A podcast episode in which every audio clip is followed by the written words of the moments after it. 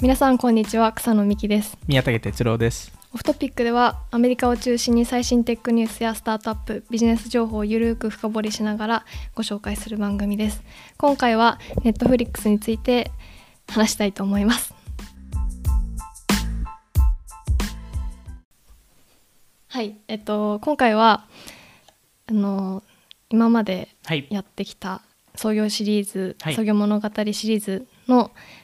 えっとネットフリックスバージョンとはいいうことで話をしたいなと思ってます。はい最近こうノートであのストリーミング戦争の話をそうですね出して、はいこうネットフリックスの話だったりとか、はいそのディズニープラスとかスそトうでリーすねミングの話をしましたけど、はい結構記事読んでいただけましたね。そうですねでちょっとそこでなんですかちょこ後悔してる部分っていうか あの定性的なことですうかん、ちょっと申し訳ない部分が一はい応ありまして、はいあのまあネットフリックほスのこともまあいろいろ書いたり、はいまあ、ディズニープラスのあのすごい成長してるっていう部分を書いたりしてたんですけど、はいまあ、特にそのネットフリックスがなんか大丈夫かみたいな話を ちょっとちょっと異常にしちゃったかなっていうちょっと危ないんじゃないかみたいな、はいあのっていうふうに書いたんですけど、まあ、はい実際は言うと、まあ、アメリカでも圧倒的なリードを持ってますし、うーんあのでまあ多分ここ45年ぐらいは、まあ、あのマーケットリーダーとしてう多ん分居続けるんだろうなと思いますし、はい逆に世界、まあ、そのアメリカ外のところで見ると、はい多分圧倒的にネットフリックスが勝ってるっていうところで多分日本でも見てもあのまあなんか日本だとディズニープラスではなくてディズニーデラックスだと思うんですけど、はい、意外と結構みんな使ってなかったりするんですよねディうズニん、ーあまり聞かないいですね、はい確かにプロモーションとか積極的にやっててこう番組やってるのもネットフリックスだしそうですよねでもなんか電車の中で結構ディズニーデラックスのプロモーションとかあーあとはそのキャリアと一緒にやってあたーりす確かるにケースが多いんですけど、はいなんかアメリカだとやっぱりマーベルとか「スター・ウォーズ」とうかんそっちがめちゃくちゃ好きな人が多いので,、はいでそこをもうあのディズニープラスでしか見れなくなるので、うーんなんで、えっと、結構強いんですけど日本だと多分ネットフリックスってもしかしたら圧倒的に強い可能性があって、まうあ、んオリジナルのものも結構作ってますし確かに確あの日本の結構ライセンスコンテンツも取ってるので、かにまあ、そこはあのその記事では いろいろなんかネットフリックスやばいんじゃないかなみたいディズニーが強なこと言ってましたけどすぎるみたはい、日本だと確かにネットフリックスとアマゾンプライムとかが強いイメージはありますねそうですよねなんであのもちろんそのネットフリックスは一部あの危ない部分はあるかもしれないですけどすごい企業だよまあと世界から見る とあの圧倒的にはリードしてますし、はいまあ、あのいい会社だな っていうそれだけは思ってますはい言わせてほしいと、はい確かにはいなるほどじゃあそんなすごいネットフリックスについて、えっと、今日は話していきたいなと思うんですけど、ネットフリックスを作ったその最初の話結構創業古いですよねそうですね1997年とかってそうですね97年ですよねもう2020、20ん23年経ってるってことですよねすごいですね、はい、あのまああの当時覚えてる人もいいらっしゃると思いますけど当時はすごいなんか DVD のレンタルとかはいで、えっと、有名になっていてで後々、まあ、今今の形であるオンラインストリーミングっていうのをやっているんですけど、まあ、あの当時のそのあの DVD レンタル自体もはい結構画期的な、あのサービスでうーあんのそこのちょっとあの、まあ、どうやってそこまで至ったのかっていう話を、はいえー今回しようかなとは思ってます。はいはい、で結構そのネットフリックスがそのスタートしたきっかけはいで、えーっとまあ、よくネットとか見ると、あのーまあ、今の社長であるリードさん、はいリード・ハスティングさんが、あのーなんかアポロ13号のあの映画うーんをブロックバスターで借りて、はいでそこで、えーっとあのー返した時に延滞料えあ延延滞料滞金料金がなんか40ドルうんなんか発生し確てそれがなんか言われてますねなんかその延滞料金がなければいいいいののににって思ってうーんネットフリックス始めたみたいな話があると思うんですけどそれ結構嘘で嘘なんですか はいだって最初のネットフリックスって延滞料金あったんですよね。あー、あれそうなんですよでそれはあのーまあいいなんかいい事例っていうかうんストーリーでしかなくてうん実際の始まりってもっと普通ではいもっと失敗がいっぱいあったそんな綺麗な話じゃは、ないいそと、んな綺麗じゃな話ではない ですよでまあいろんななんかウーバーもなんかはいこういうふうに始まったとか,、うんなんかエアビーがこういうふうに始まったっていう物語っていっぱいあるんですけど、はいまあ、実は裏では結構違ったみたいな、もはっと地道に、 い、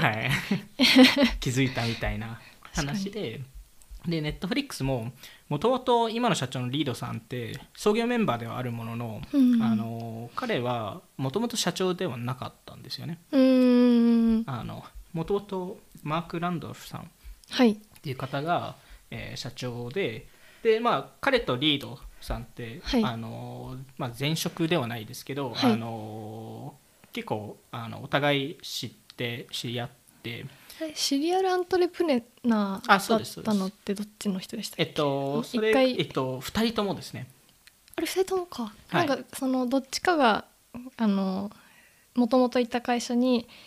こう買収されあてそうですねあのリードさんが持ってたピュアあのアトリアっていう会社が、マークさんのえー会社を買収したんですよねあなるほどなるほどで、えっと、そこでまあいろいろ仲良くなったんですけうど、んリードさんもそのあのピュアあのアトリアっていう会社を、はいあの売ろうかっていうあ今ーちょうどその話があった時にネットフリックスのアイデアが出てくるんですけほうどほうほうあの、まあ、そもそもその大きい MA をするっていう予定だったのであの結構2人、まあはいなんか次のこと考えようみたいな話話になっててで特にあのリードさんとマークさんって仲良かったので、はい毎日その仕事に行く時に一緒の車でに乗あっあてあの仕事場に行ってたんですけどでその間にマークさんがひたすら「このアイディアどうですかこのアイディアどうですか?」っていうのをひたへーすらリードさんにぶつけるっていうこえとをやってましたと。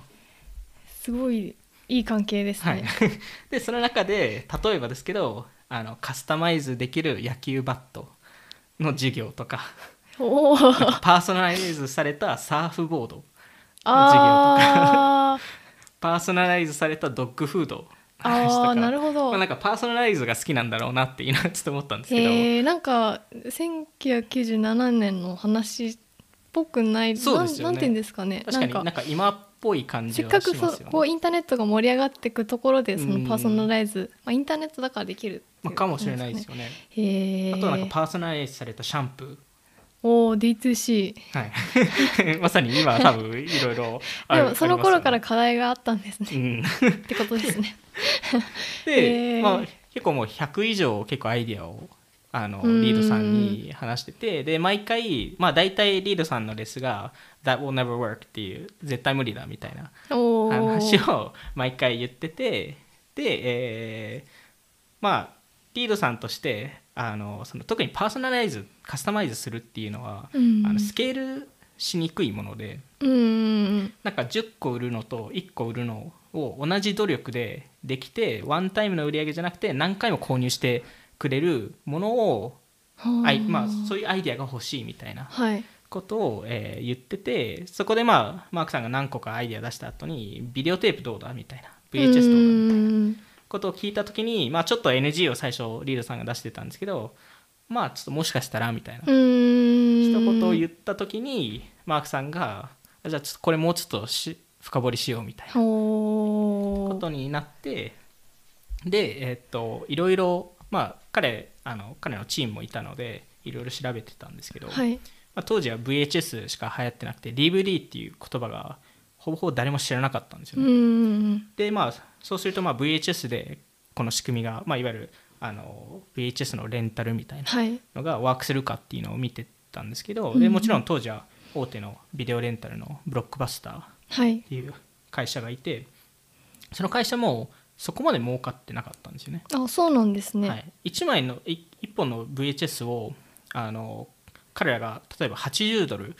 まあ、8000円ぐらいで多は分い購入し,、あのした場合にあのレンタル品って大体4ドルぐらいなんですよね。うーんそうすると20回1ヶ月あ、まあ、20回回さないと確かにまあ、あの黒字ができないみたいな、まあ、しかもそれって その配送の手続きとかそういうのも全然考えずにやってるんでうんまあ大丈夫かなみたいなそのブロックパスタって、あの実店舗だけですよねあ実店舗だけですねその時うんオンラインで全くやってなくて、まあオンラインで多分やる気なかったっていう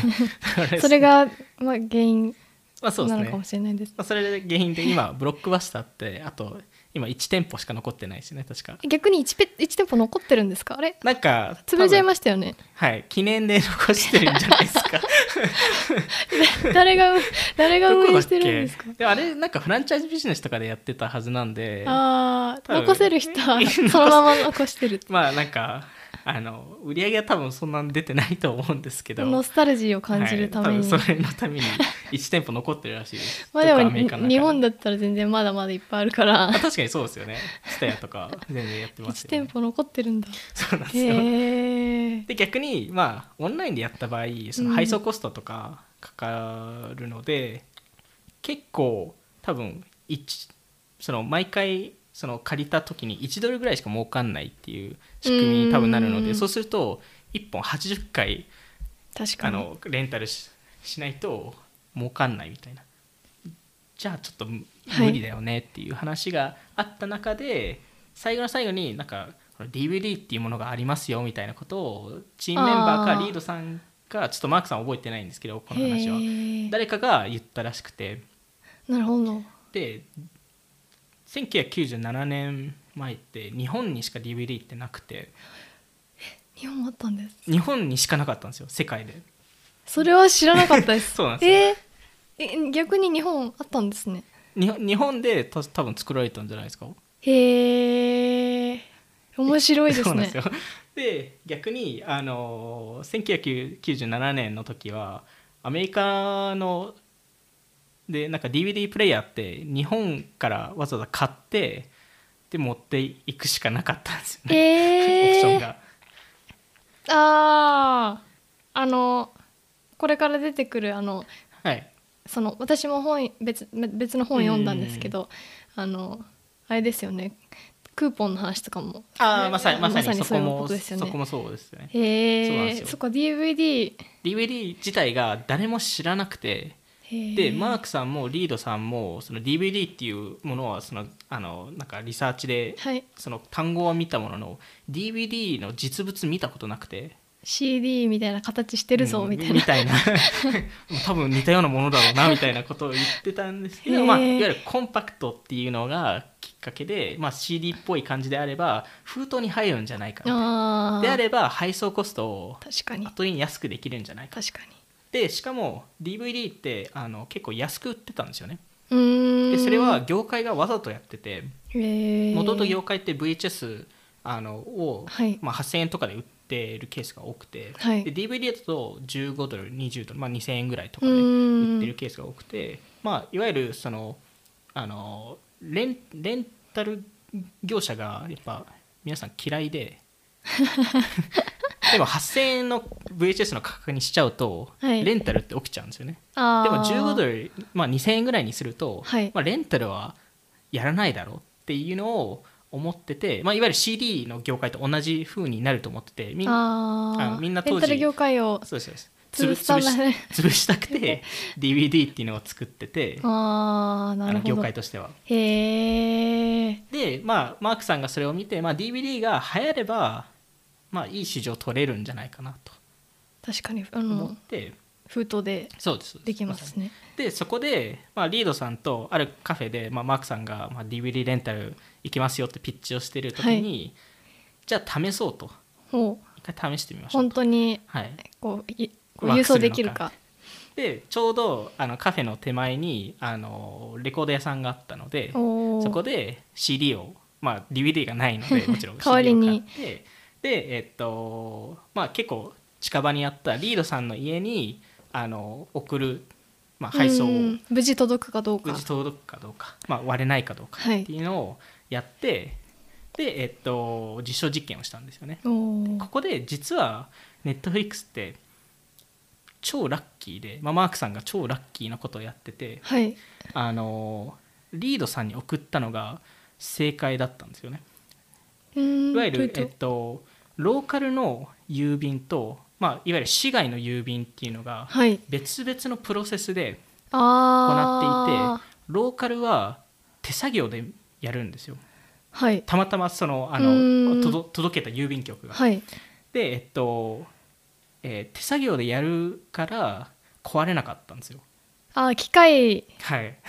機械を通してやってだいれとば多分壊れてたんですよ。へでえなんでマークさんの家に多分届けてたら多分壊れてたんですよ。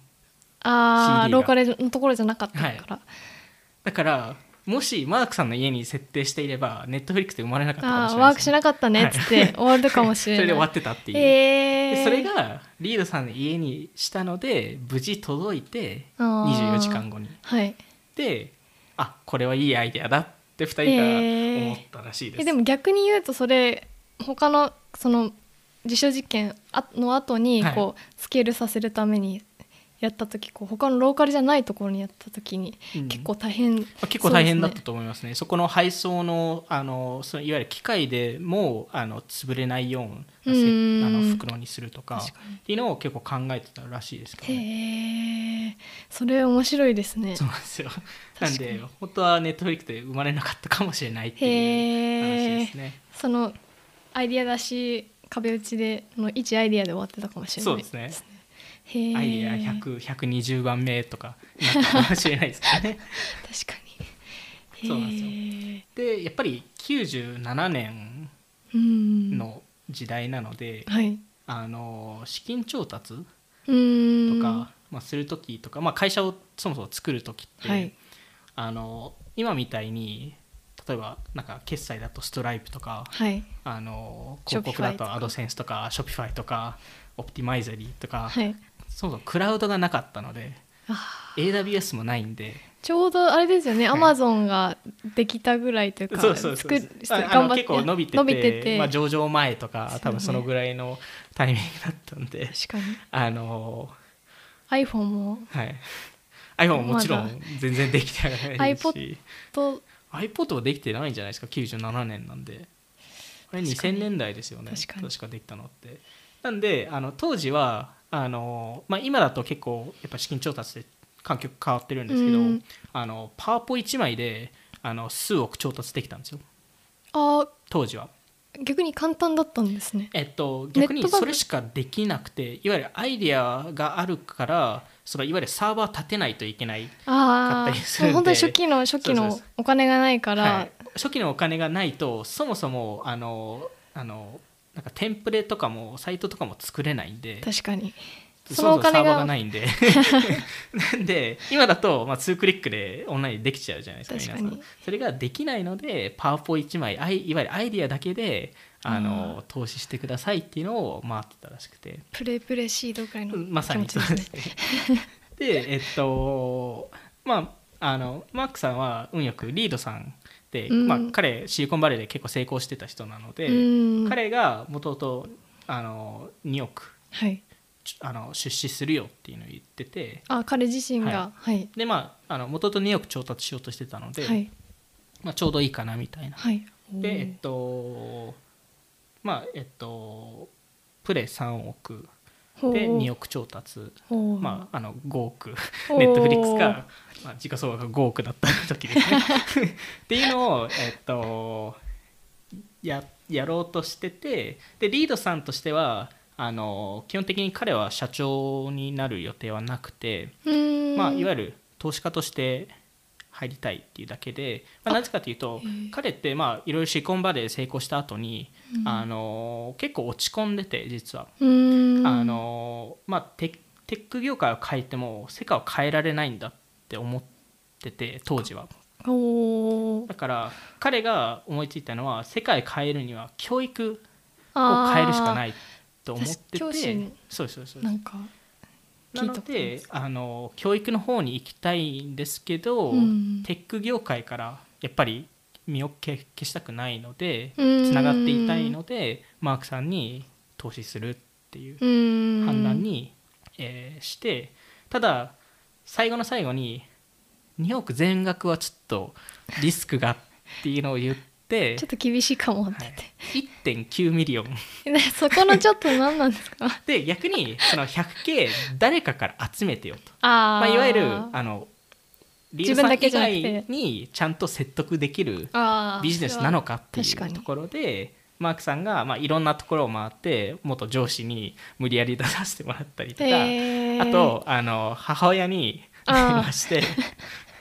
あの、そこ母親なんですね うん、あのちちょっあとみたいなあ。ので母彼のあの母親もあの結局250万入れたんですけど、まあ、多分その250万はもう二度と見ないだろ うなうんっ帰ていっうてのこないんだろうなでと、まあお母さんだから入入れてくれてっていう感じですへねーでまあそれで一応無事2億っていうのを調達できたっていう話ですねへーでもなんかそのリードさんの話面白いですね。そうでこすねのなんていうかあお金は出すけど、うん他の投資家を説得できるかどうかそうですね試してこいみたいなのまは、あ、いわゆるこのアイデアが本当うにん、なんか2人の間で単純に確かに確かいにいと思ってるだけじゃなくて第三者の人からまもさにですねいいと思うかっていう。そうなんへえ、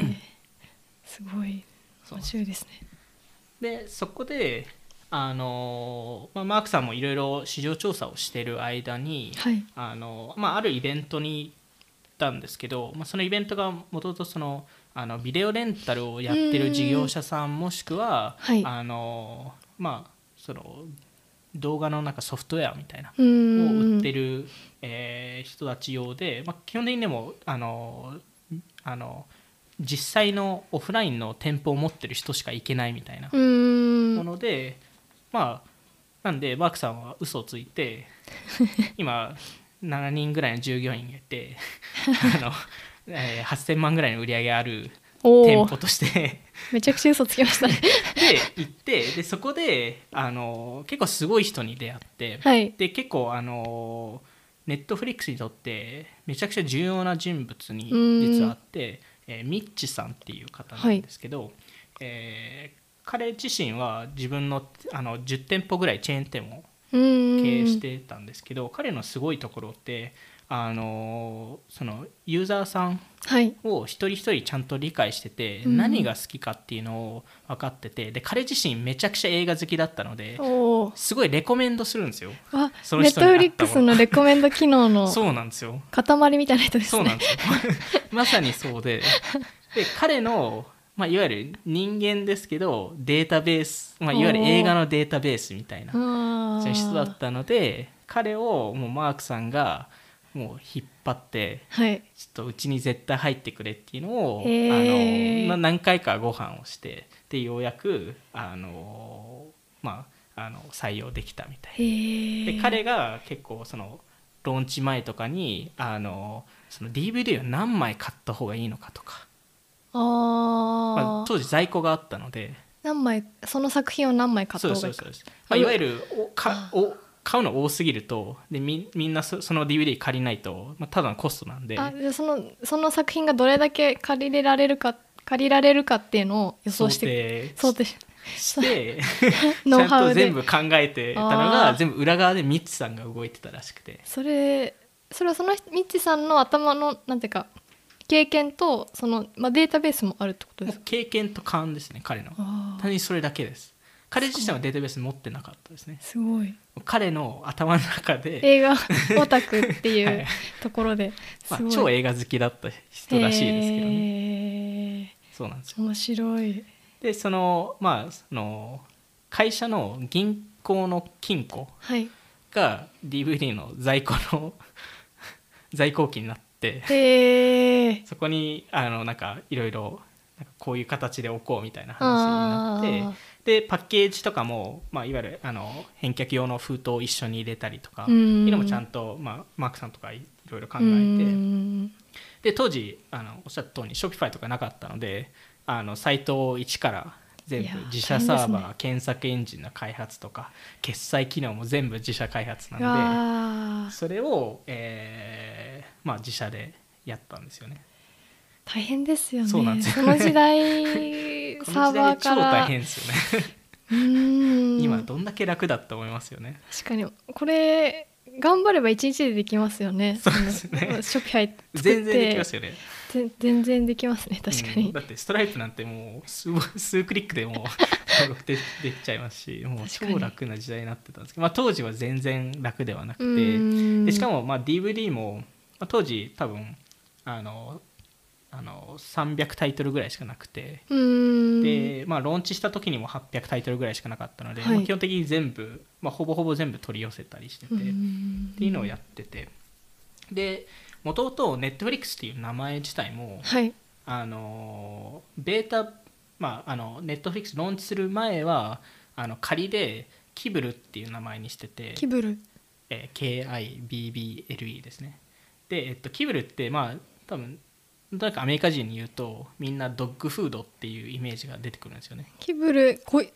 固有名詞というかキブルっていう商品名ってことですかキブルって商品名なんでしたっけなんか単語なんですかもうそのドッグフードっていうな単んか語みんななんかキブルって言われると なんかドッグフードだねみたいなことえーブランドなのかなあそのキなんでキブルなんですかあのそれは、えーあのマークさんのあの犬飼ってたとかそういう話アでイデすアで犬は飼ってなかったんじゃないですかね。まあでもなんかもパッうと見古いなんかあの広告マーケティングのあのよく使われてた、えー話でそのあの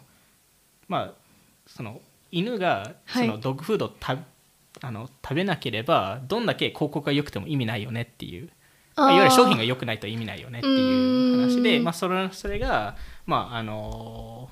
キブルっていうなんか形になったらしくて。でえへえっと、未だにキブルのドメインって残っていてへえでそれマークさん保有してるんですよ、だからへえキブル .com に行くと彼のページに行くんですよ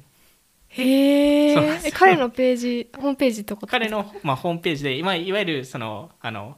あの多分本本本でそこにあのキブル .com に行く人が多いんで本読んでくれてありがとうみたいなえことを人が一覧書いてあったり粋とかですね そうなんですよへでえいまだにあのえーマークアットキブル .com っていうメールアドレス彼も彼も保有してて、えーちょっとみんなみんなメールしちゃいますよメールしね。た方がいいと思います よで、もう普通にメールできるらしいです。へえそでもうなんすよ残してるんですねそのちゃんとそうですそうです。ちゃんとそこの歴 史はね。なんでえなんで変わっちゃったんですかそので、もともと、なんか、まあ、さすがにキブルってドッグフードなんで、な確んかかに映画に関係ないよねっていうところで、結局15ぐらいの候補リストが最後上がったんですけど、はいなんか、えっと、そのちょっとリストを読み上げると、はいテイク1、テイクワンテイク2、テイクツ ーシーン1、ああシ映ー画ンの2、えなるーほどフリックス .com、ああいいですねフリックスファストフォワードぽ近づいてきたファストフォワーナウショーイング、ドああダイレクトピックス、ビビデオピックス、おーあー e フリックス、あ近づいてきたネットフリックス、えー シネマセンタあー、ーウェブなるフリほッどクス、シネマダイレクト、ネットピックスとか、ネットピックスでいろいろあって、で、まあ、マークさん的にはここに候補になかったんですけど、レント .com ってああそれいいでよすくねて、そがれ好もきだっいいたんでですすねけど、で、なんか投票も結局なくて、なんか結局、なんか決めないといけなくて、はいなんとなく全員ネットフリックスにたどり着いたみたいな話らしいへです。ーで誰もなんかネットフリックス絶対いいよねって言った人はいなかったらしいです、へー逆にちょっとマイナスだなみたいなへえレントドットコムでもいいですシよ、ね、ンプルでいいですけど概概念的にはちょっと違いままあす,、そうですよね今の確かに形とは確かにへなんかえ映画っていうのもわかわかりにくいかもしれない確かかにネネットフリックスフリフリックスってどういう意味なんですかフリックス自体はそのえっ、とあのいわゆる映画動画っぽいあーえっ、と話まあ言葉なのでまあまあいわゆるネット想像動画みたいなああネット映画みたいな感じなあの、まあ、思いになるんじゃないですかへね。えそうなんですよ。 よかったですねよまあよかったんですかね。よかったまあ、 まあ結結果としてネットフリックスでテ選イんクで、 2そうなんテでイク2っていうサービスになってたかもしれす。な まいあです、ね、可能性は全然ありますよね。なんまあでもかシネマセンターが結構みんなの候補に上がってたらしいです。シネマセンター、はい。 ちょっとしっくりこない ですまあそれはね今ね今思え ばそうなんですよ。へえで実際にネットフリックスのまあまあローンチ日はいは、えっとまあ、実際ローンチ前に結構従業員がその、えっと、テックブログとかうーに、んまあ、いわゆるフォーラムのところうーにんなんかあの DVD のレンタルする会社が出てくるんだよみたいなことをうーんいろいろまあコミュニティをちゃんと作っていてそれすごいですそよこいねやすごいですよね。そのニュース映画ニュースサイトの人とかあーにそうもですねちゃんとコミュニケーション取って、そうですねこうなんかインフルエンサーマーケティングじゃないですけうんど97年代のインフルエンサーマーケティングですよね。逆にその97年に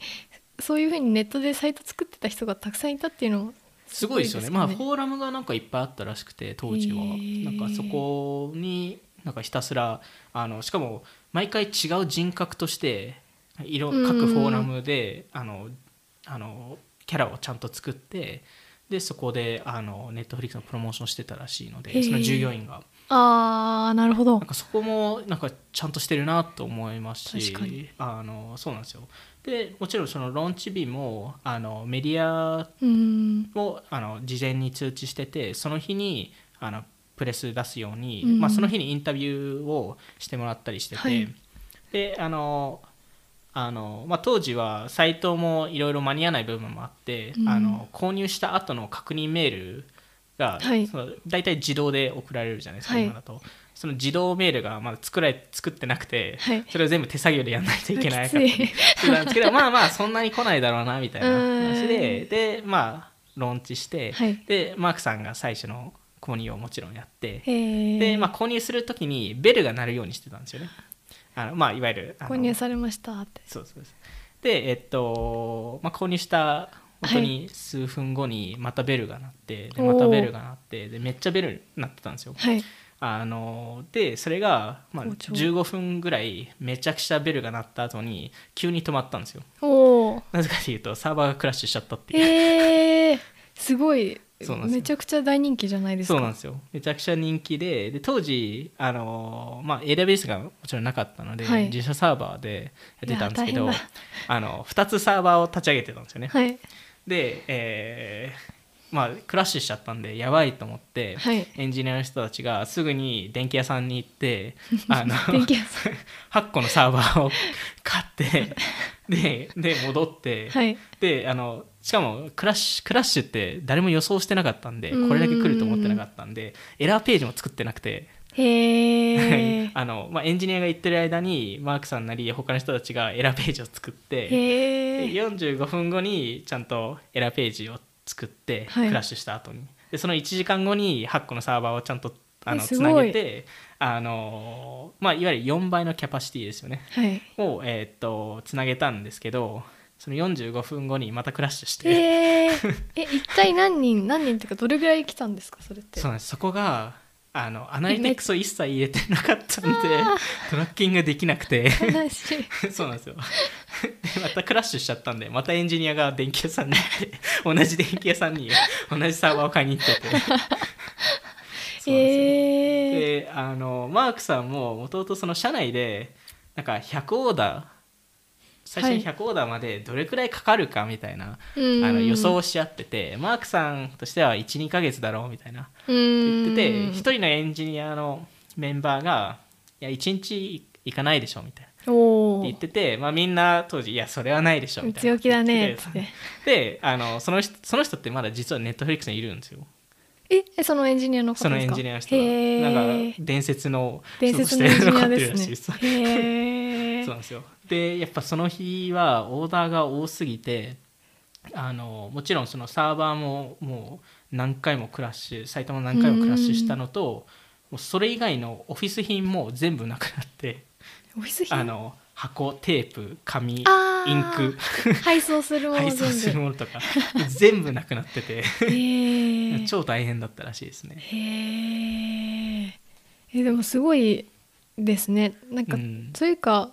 そのマーケティングがそのフォーラムとか、うんうんうんうんインフルエンサーの人とかニューそうスですねサイトとかにやってるっていうのはなんかインターネット人口がこうまだ少ない時期そうですよにねそれをやってたら、なんか見る人はうんめっちゃおなんかこう広まるコミュニティが狭いからすごくひ広まりそうですうよね。ん、多分そこで結構広がったんですよねでそこの,、あのそのオンラインのフォーラムも、はい、あのそのや、まあ、そこを運営してた、まあ、運営っていうかそこに入り込んでた従業員が17個のパーソナリティを作り上げて てでなんか別々のサイトで違う名前で違うキャラクターで違う性格へでーいろいろ投稿しててであの、まあ、毎回違う名前を出してたんですけど、はいマークさんがそれどうやってその名前なんか毎回名前作るのって大変じゃないって言ってて、あのその あ名前のアイディアは著名人の名前を逆にしてるだけみたいなあ反対から読んでっていうこなんとでかすかジョージ・ハミルトンをハミルトン・ジョージにした りとかああなるほど超簡単じゃんと思ってってへえいう、ね、あのあのことをやってたんですけどこうで、まあ、そこで、まあ、ローンチ自体は、うえーん、無事成功して、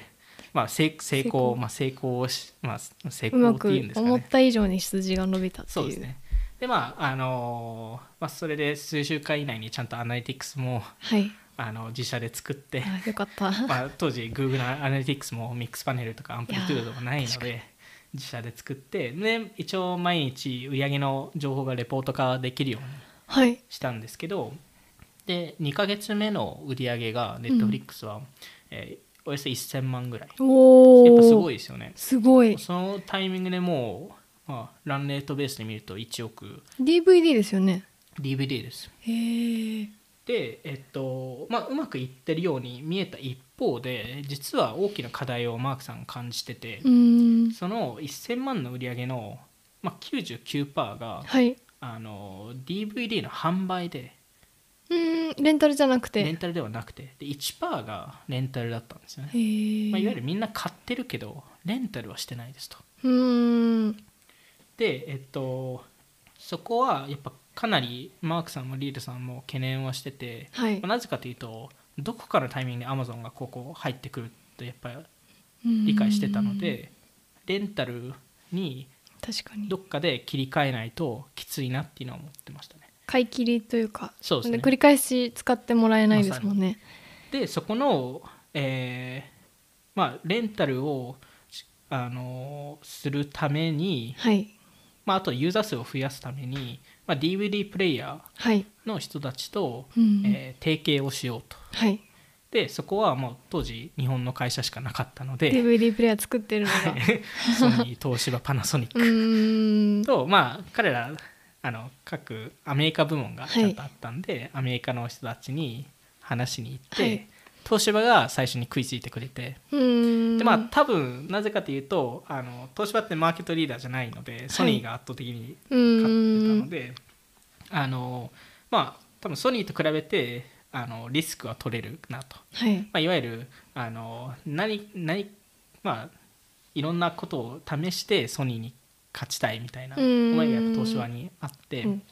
いいですねで、えっと、東芝の DVD プレイヤーと一緒に Netflix のチラシおおーを、えっと、入れてもらうようになって、で、えっと、その時に3つの DVD レンタルを無料無料で提供しますおとー Netflix が結構すごいですね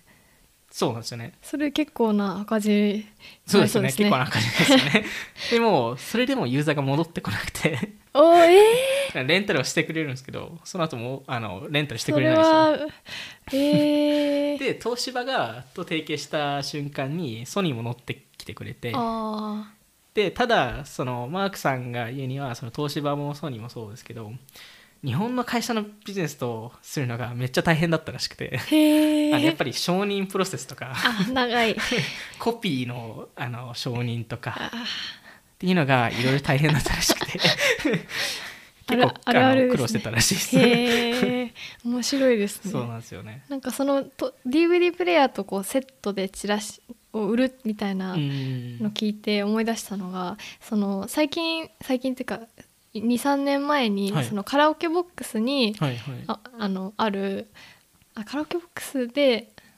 ネットフリックスが見れるとかもしくはあと、えテレビ新しいテレビを買ったらいそはのいチャンネルにネットフリックスのボタンがついてるーみたいな、あーそういうのはまさありしに初,、初期考えてたこのたねあー戦略を今場にした確かにものだな今風とにしたも思のっでてすね。確かにそのテレビ買ったらそこにネットフリックスのボタンがあったら確かにめっちゃ見見たいなって思うじゃないですか確かに僕もこの間アメリカに行った時にあのホテルのリモコンはにいネットフリックスのボタンがあって、へえクリックしましたねしますよね、はいそしたらログインしろって言われて あダメだと思いましたけどねそれ自分のアカウントがあったら 確自分のかアカにウントがあったら見れるみたいな感じであへー確かにそれはあの今風なそその過去のものを今風になんか変えたやつですよねものですよね確かに面確か白いに確かにそれ面白いですね確かに電化製品とかそういうそこにこう一緒うんうにんうんセットで売るっていうのは、うんまあ、でも確かにそれはめちゃくちゃいい戦略ですようねんユーザー獲得のためには確かにそうなんですよでそこでやっぱりでもそれでもレンタルが伸びなくてうーんでそのタイミングではい あのアマゾンの CFO はいからリードさんにあーまあアマゾンの CFO がリードさんに連絡をしてはいちょっとシアトルに来ないかって連絡をしてきたんですよおーで当時はあのアマゾンってあの、まあ、97年に上場してはいで54億ぐらい調達したんですけどあの、まあ、その際に他の会社を買収するっていう発言をしてたんですよねはいでその CFO はその買収したいみたいな話は一切言ってないんですようーんリードさんにでも全員その話だろうなっていうのは分かっていてこれはってで、まあ、正直マークさん、まあ、多分リードさんもそうですけど、はい売る気あんまりなくてう、ーんやばいアマゾンの話をしたアマゾンの 話でもアマゾン聞いてる聞いてるアレクサがねはい反応しましたはえっいとであの正直あマークさんってあ多分売る気があんまなくて、はいで多分リードさんもそうなんですけど、はいうまあ、アマゾンから電話来たら、まあ、行くしかないと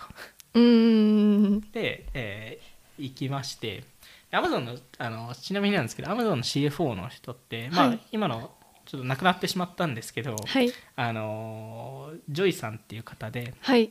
えー女性の方なんですうけど、ーんはあの高校を15歳で中退した人でいで、えっと、スーパーのレジで仕事をしてーお金を貯めてへえそれで大学に行って2 2年で卒業してすごい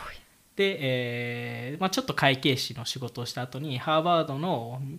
もう超難しいプログラムの MBA と JD、まあ、ロースクール、はいまあ、ビジネススクールとロースクールを同時に受けてへえ同時に受けてで、ままあさか、ちゃんとあの受かって受かってすごいで,、えーでまあ、あの CPA ってあの会計士の試験はいを、えー彼女も取って全国で2位だったんですよへえでそれを、まあ、ジェフ・ベソスと、まあ、アマゾンに入るときにジェフ・ベソスとインタビューししたときに、はいベソスあジェフあベソスさんが「えなんで1位じゃないの?」っていうのを、まあ、ちょっとふざけた感じでうわーすご聞いいたら彼女が「いやいや勉強しなかったからね」って言い返しけてえかっこいい っ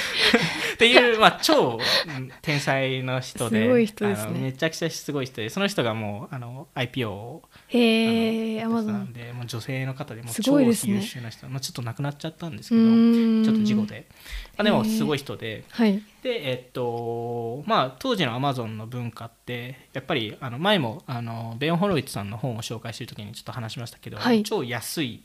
あのあの、えー机とかはいあのドアでできててあー言ってましたねそうなんですよあの超もうあの、まあ、効率よくやりましょうみたいな、うんあのコスト削減できるところは削減しましょうっていう,、うんうんうんうんえー文化があって、まあ、そこで、まあ、ネットフリックスも結構あのオフィスがあのマークさんの家の家具を持っ てきてそれを使ってたりしてたんで。同じカルチャーがあるかもしれないはでだすそこの似たようなカルチャーとか、はいお互いのベータバージョンの名前とか、まあ、ネットフリックスはキブルで、アマゾンはあのカダブラだったんですよね。あああの、ま、あの、あの、ま、マジックの、ま、魔法の、あの、よく。あの、あれ、そっか、日本では言わないのか。何ですかああのの、アブラーカダブラアカザンって、あの、なんか。あ油かたぶら確あ、そうそうそうそうそうそう。かにそれなんだかをなん何か忘れちゃいましたけどそうなんですよ。あの、そ、それの。カダブラっていう名前だったんですけど、あのそれをやめた理由があのカダブラっていう単語が、はいカダブルっていう単語にすごい似てて、はいカダーバーって死体 の意味合いがあってそれはちょっとやばいっていう話で、まあ、結局アマゾンにしたらしいんですけど、もうはい、 めっちゃ良かったですね当時アマゾンって売り上げ150億ぐらいあって、えーでまあそのまあ結構ジェフ・ベゾスさんもあのなんか文化の話とか、まあはいあのまあ、いわゆるその買収の話を全然してなくて、うーんそれリードさんがリードさんとマークさんが一緒に行ってたんですけど、はいリードさんがちょっとイライラして「いやもう買収の話でしょ」みたいなそんな前置きは さそうです そうですでそこであのーまああのーまあ、CFO といろいろその数字の話をした後に、はいあのーまあアマゾンの CFO のジョイさんがまあ十何億ぐらいうーんかなみたいな買収するならっていう定時額はそれぐらいだったんですね、で,、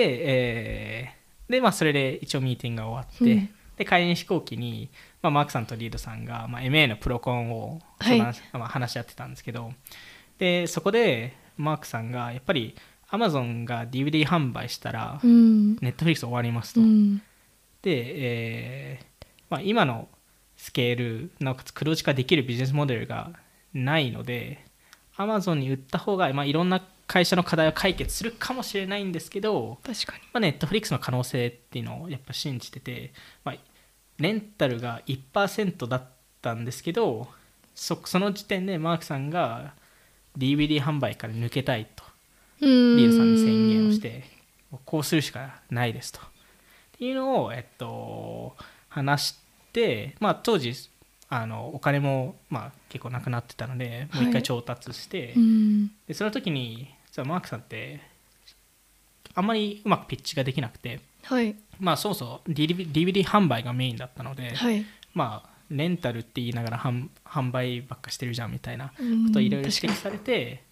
結局、えーまあ、リードさんがいたおかげで、はいあの IBP から投資を受けられたんですよねんですよねで、まあ、それがあって、あの次の結構大きな出こ出来事が98年に起きるんですけど、へえ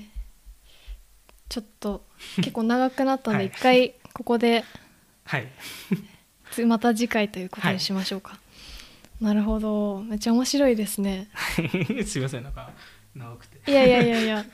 なんかあれですねやっぱリードさんはがいて一緒にやっぱほん共同創業者って感じですねそうですねの株主というよりはうん、でやっぱリードさんがやっぱあのシリコンバレーで大きな存在ではあったので、うんまあ、彼の影響もすごかったですしでもやっぱりマークさんも初期めちゃくちゃ動いてた人なので、うんまあ、お互い多分いなければネかにットフリックス立ち上がってないと思いますしそうですねじゃあ次回はその続きを話したいと思います、はいではじゃあ次回お会いしましょうはいさようならさよなら